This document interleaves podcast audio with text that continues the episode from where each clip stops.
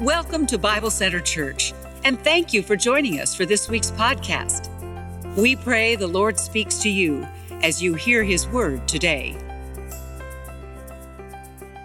If you would take your Bible or your Bible app and open with me to the book of 1 Corinthians, 1 Corinthians chapter 15, 1 Corinthians chapter 15. Today we conclude our nine week series called the Reset Series.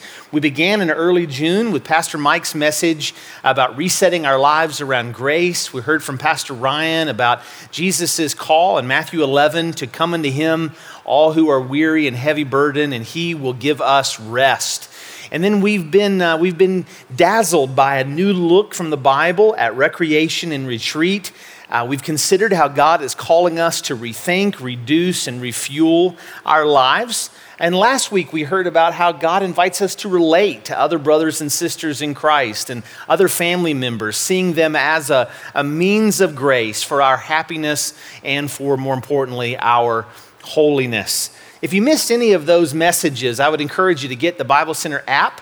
Uh, you can get that wherever you typically get your apps. All the messages are there along with the sermon notes, and everything I talk about today is right there in the sermon notes on the app where you can follow along. Or if you have a question afterwards about something I said or a reference, you can follow along or go back to those. Today, as is in the case with most of my messages, I'll be preaching primarily to Jesus followers. Of course, I'll always include a call to believe the gospel for those who are not yet Jesus followers or skeptics or people who are thinking about it and considering it.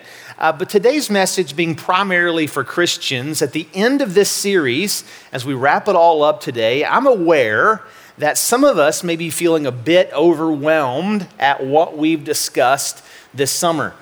Eight straight weeks, and now the ninth week of talking about these matters. Maybe you're thinking, Matt, there's no way I can do what God has invited me to do in this series. Maybe you're thinking, you say, Matt, you don't understand. My life is too difficult. My life is too complex. The suffering I'm going through is, is too great. There's no way I can think about resetting my life and reducing and recreation, a day off. What is that? All those sorts of things that we've discussed.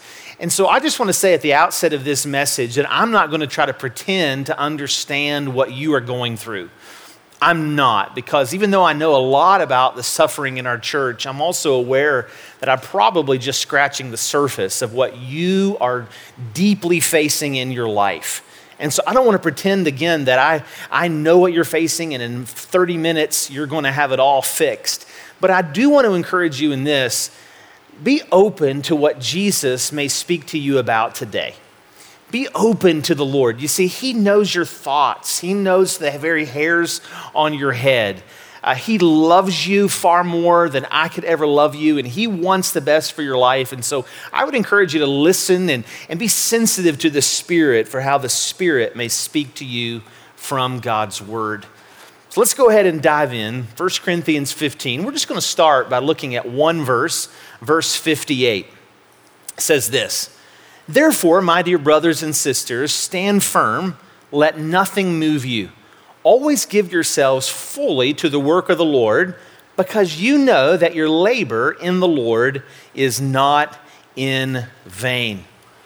Here's today's big idea. If I could summarize the message in this through Jesus, you can reset your life. Through Jesus, you can reset your life. And it's important for us to see that it's through Jesus. But as we conclude this series, you can reset your life through Christ. Through Him, it's possible for you to develop uh, sustainable rhythms of rest and recreation and retreat. It's possible for you to reprioritize your life, to reduce all of the clutter, to learn to refuel in healthy ways, to better relate to the people in your life. It's possible for all of us only through Christ. And so, in the next few minutes, I want to give you three reasons why you can reset your life.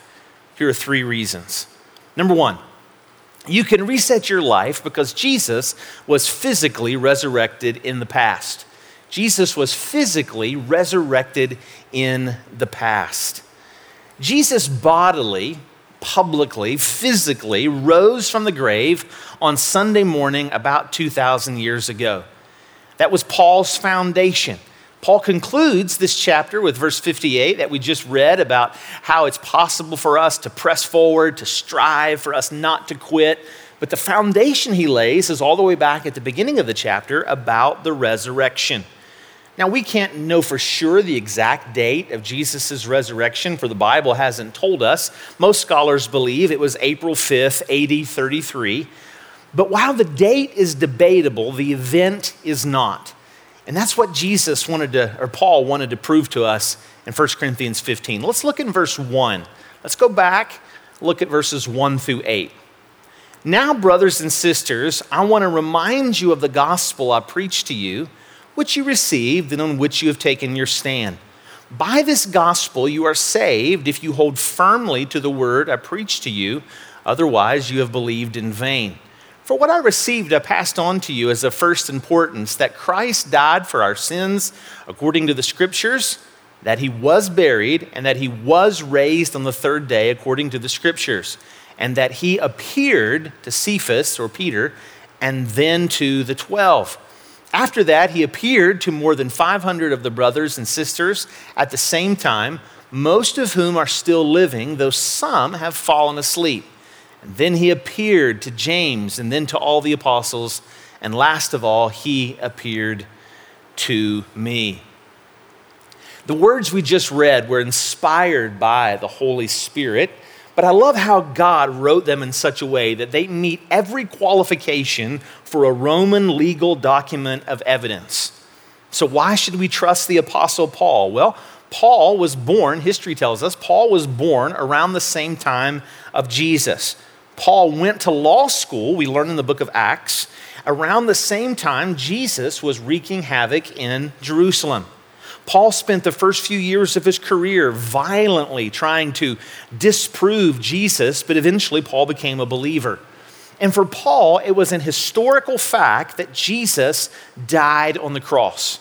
He could take you to the hill, Mount Calvary. He could take you to the spot where Jesus died on the cross. For Paul, it was an historical fact that Jesus was buried in a garden tomb. He could take you to that tomb. And for Paul, it was an historical fact that Jesus arose from the grave. He could introduce you to hundreds, if not thousands, of Christians, men and women, even children perhaps, who had seen Jesus risen from the grave. He just told us that there, on one occasion, was 500. Many believe that there could have been thousands because Acts tells us that Jesus was around for 40 days until he ascended into heaven.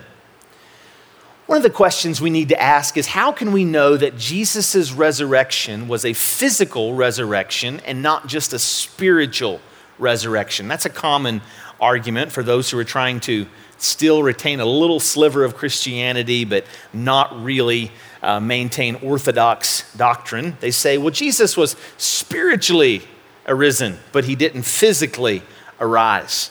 There are several problems with that argument. One is that nowhere in the Bible does resurrection uh, refer to some kind of spiritual resurrection that is separate from a physical resurrection.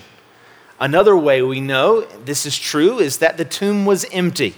Now, that's not the only uh, evidence, but that is part of the evidence that Jesus did not leave his body behind. He physically arose. His followers, according to the Gospels, could touch him, they could hug him, they could feel the scars in his hands and in his feet.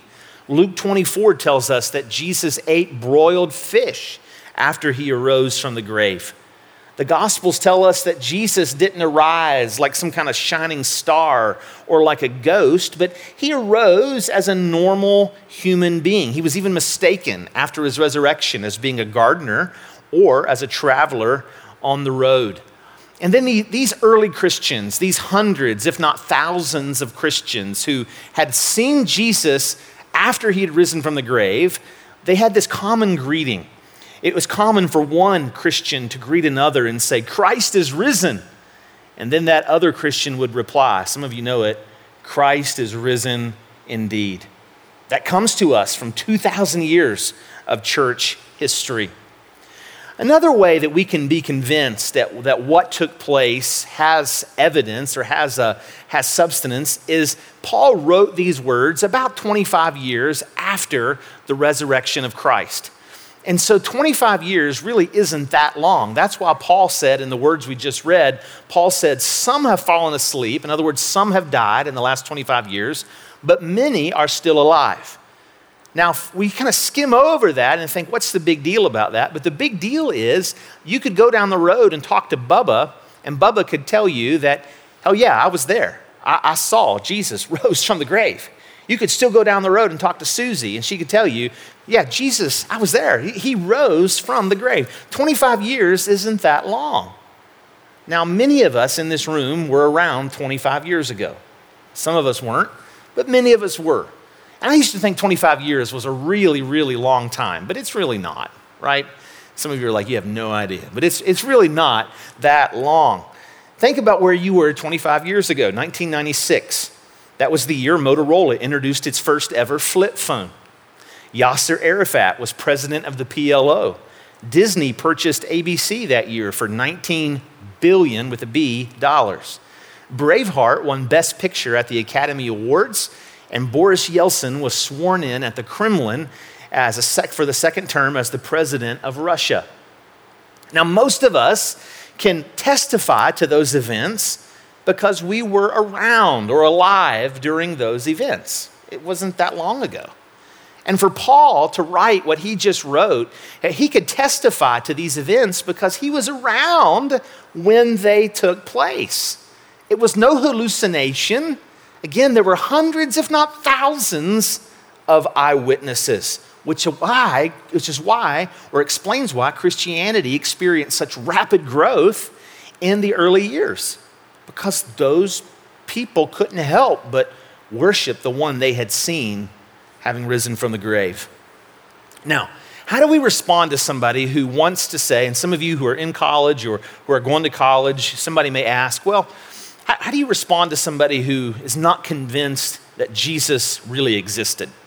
I was having coffee sometime back at the Charleston Town Center Starbucks and with, with a friend, and, and he wanted to challenge me, and we can challenge one another. He said, I'm just not sure, Matt, that Jesus even really existed.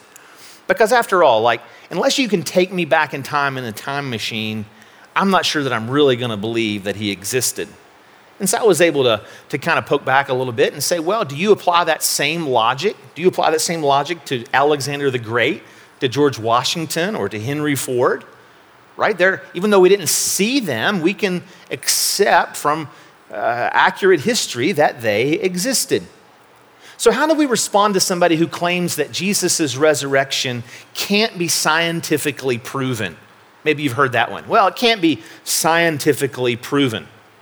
If we had a, had a microphone we were going to interview the Apostle Paul and say, Paul, tell us, why do you believe in the resurrection? It can't be scientifically proven. Paul would respond, I believe, by saying this Hey, resurrection isn't about science. I'm not doing science right now, I'm doing history.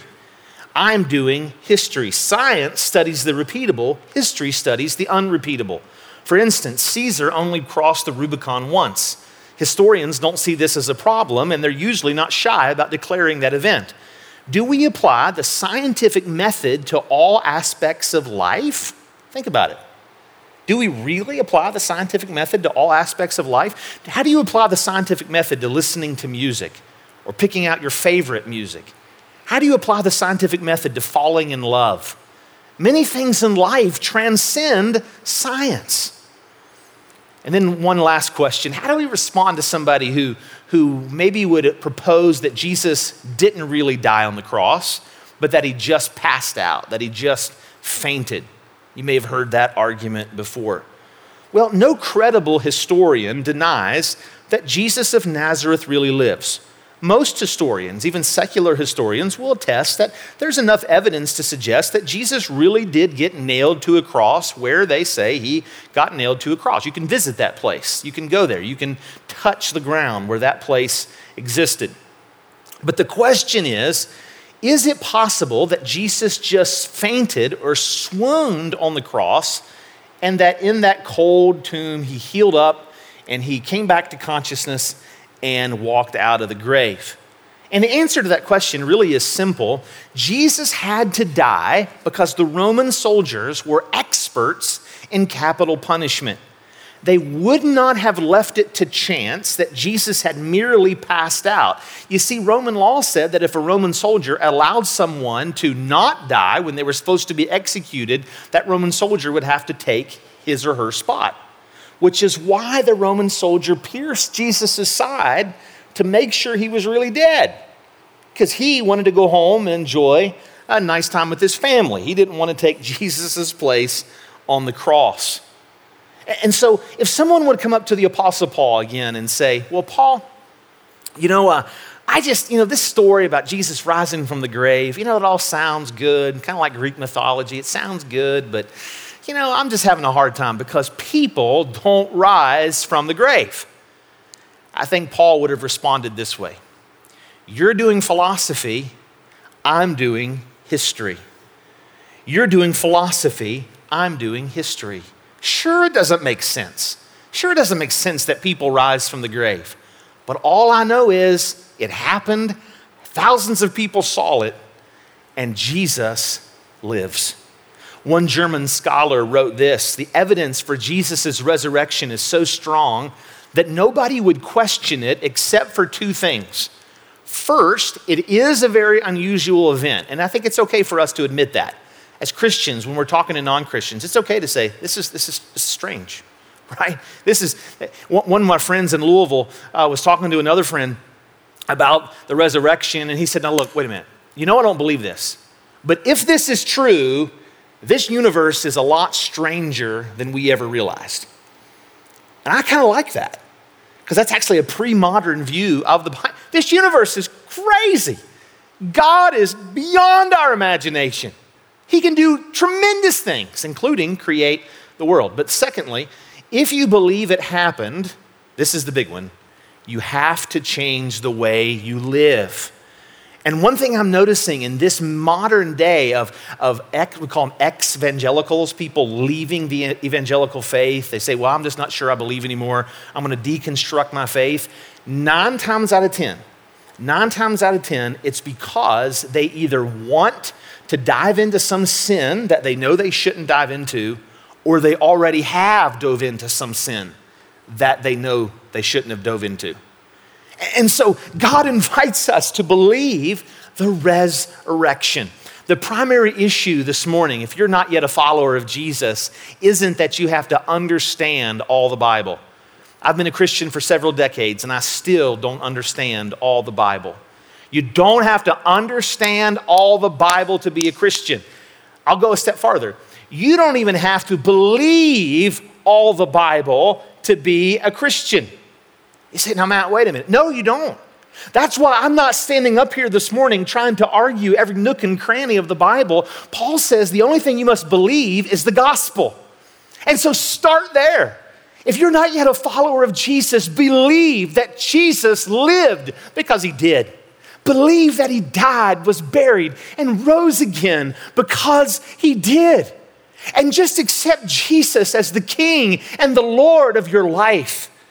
And then grow in your faith.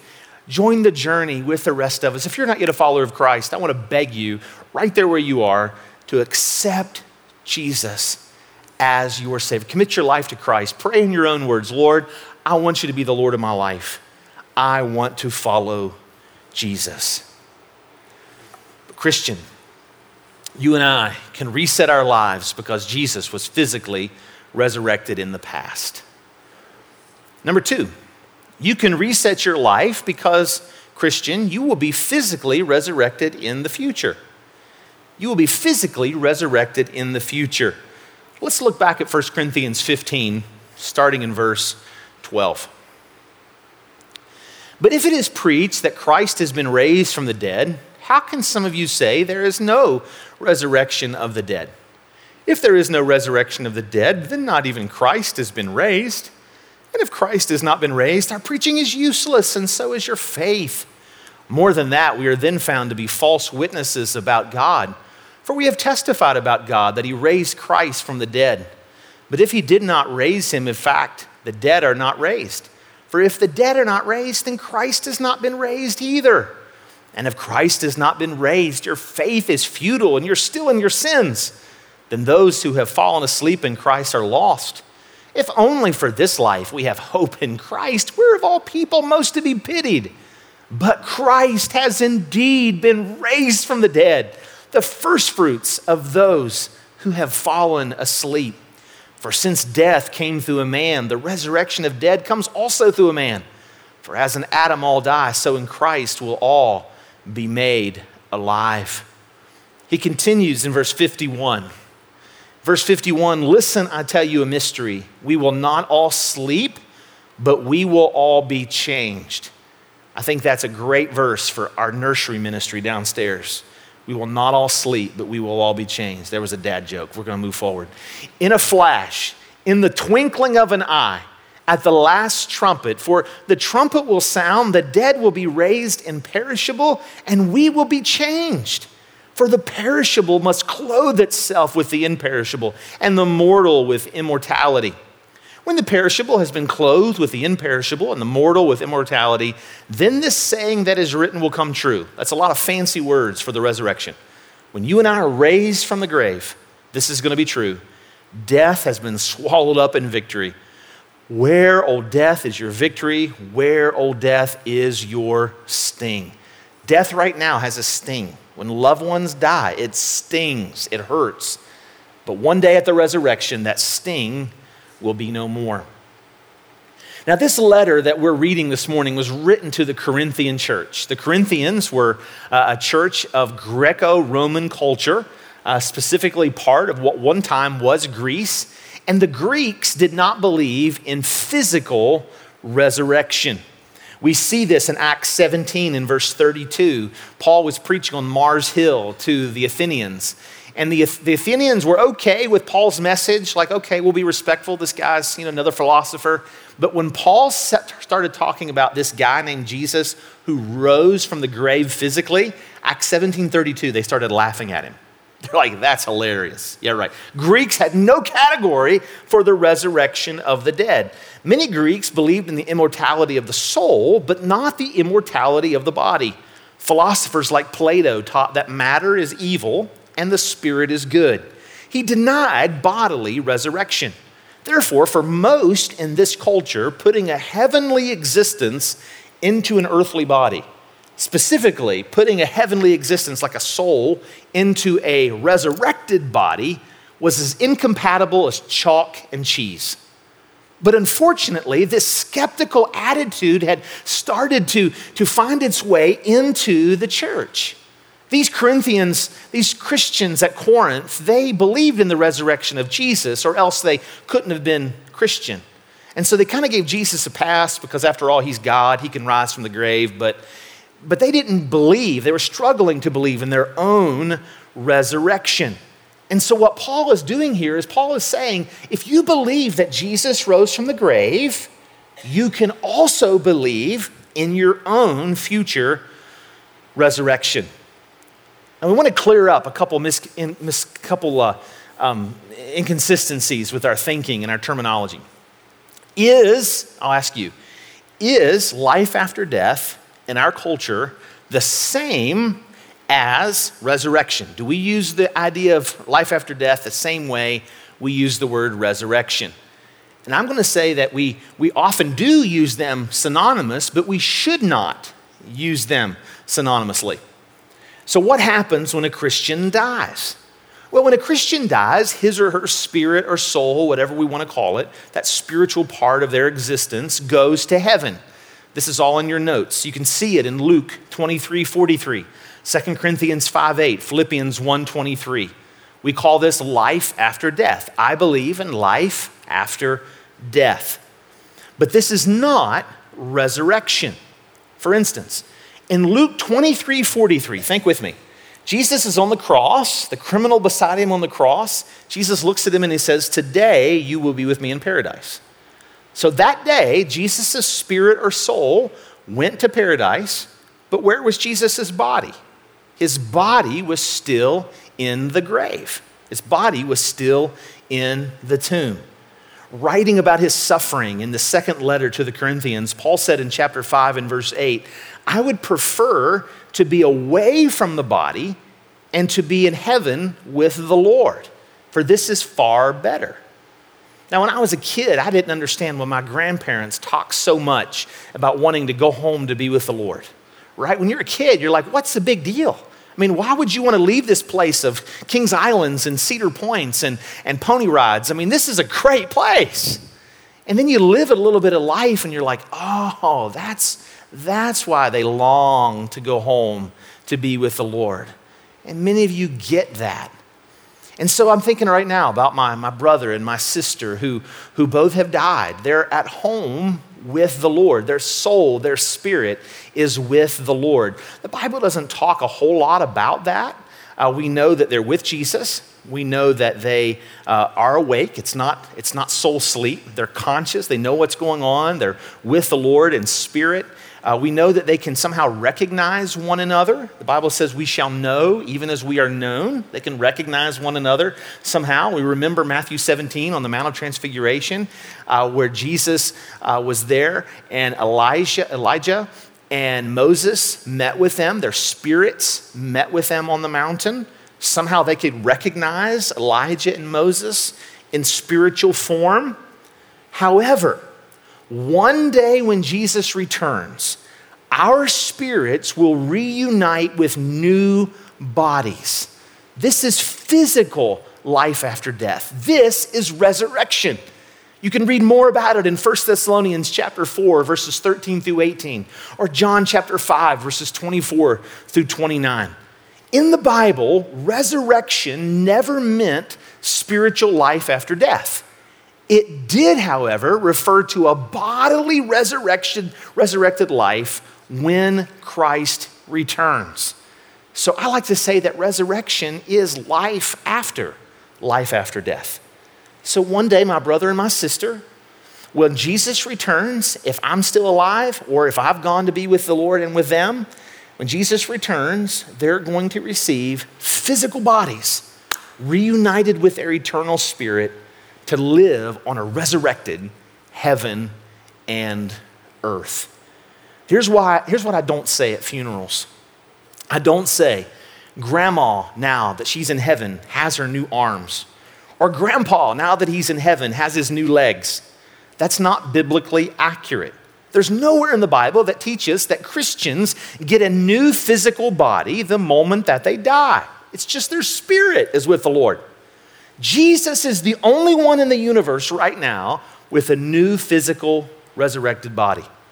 But here's what I do say at funerals Grandma or grandpa, as they follow Jesus, they are with the Lord right now. And there's coming a day when Jesus returns that their spirit will get a new body.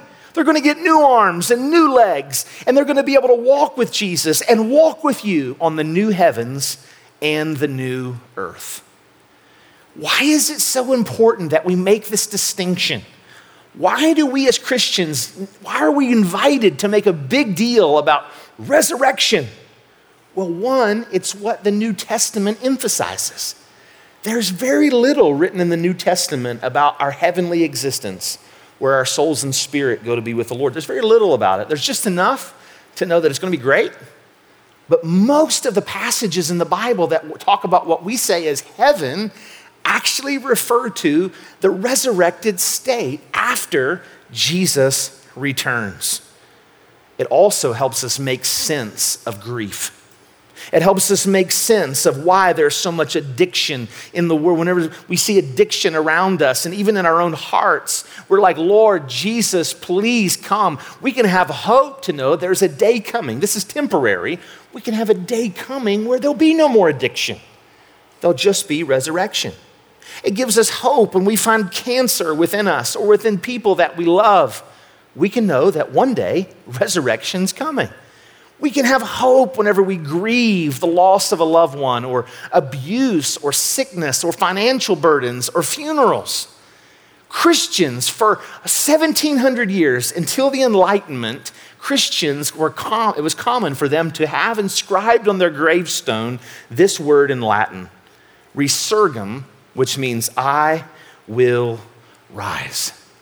the resurrection of the king guarantees the resurrection of the king's children. And so the reason that's emphasized for us is essentially God says, go for it. Go for it. Swing for the fence while you live. Because whether you live or whether you die, you will be resurrected again. This is why Christians could face martyrdom moms and dads and children could go bravely into a Roman Colosseum knowing that they were going to die. All they had to do was just renounce Christ as Lord. They could still worship Jesus as Lord secretly on the side. As long as they said that Caesar is Lord, everything would be fine. But they, they would pay their taxes and they would be good citizens. They would love their neighbor, but they could not say Caesar is Lord because Jesus is Lord. And so they could face martyrdom bravely in a way that I can't even imagine. But somehow they knew that they would be one day resurrected. This gives us hope. Jesus' resurrection, our resurrection. Finally, and in closing, number three, you can reset your life because you are spiritually resurrected right now. You can reset your life because you are spiritually resurrected right now. One day you're going to be physically resurrected, but tied to physical resurrection for the believer is a spiritual resurrection. Some places in the Bible use the word resurrection to talk about this spiritual state. Excuse me. Romans chapter 6 is one of those places. Uh, some places in the Bible use the word alive. I think the technical theological term is regeneration. You, if you're a Jesus follower, if you want Jesus to be the Lord of your life, you have been spiritually resurrected. This is the point Paul is making in 1 Corinthians 15 9.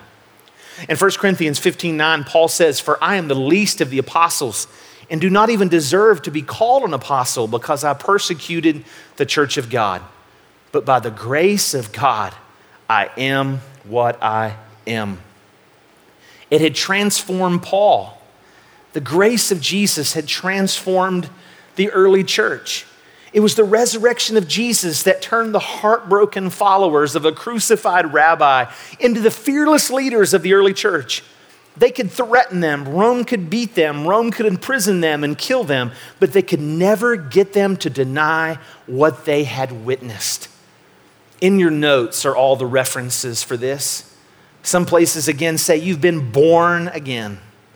Peter talks about that. Jesus talks about that in John. Ephesians chapter 2 says you've been, as a Christian, you've been made alive together.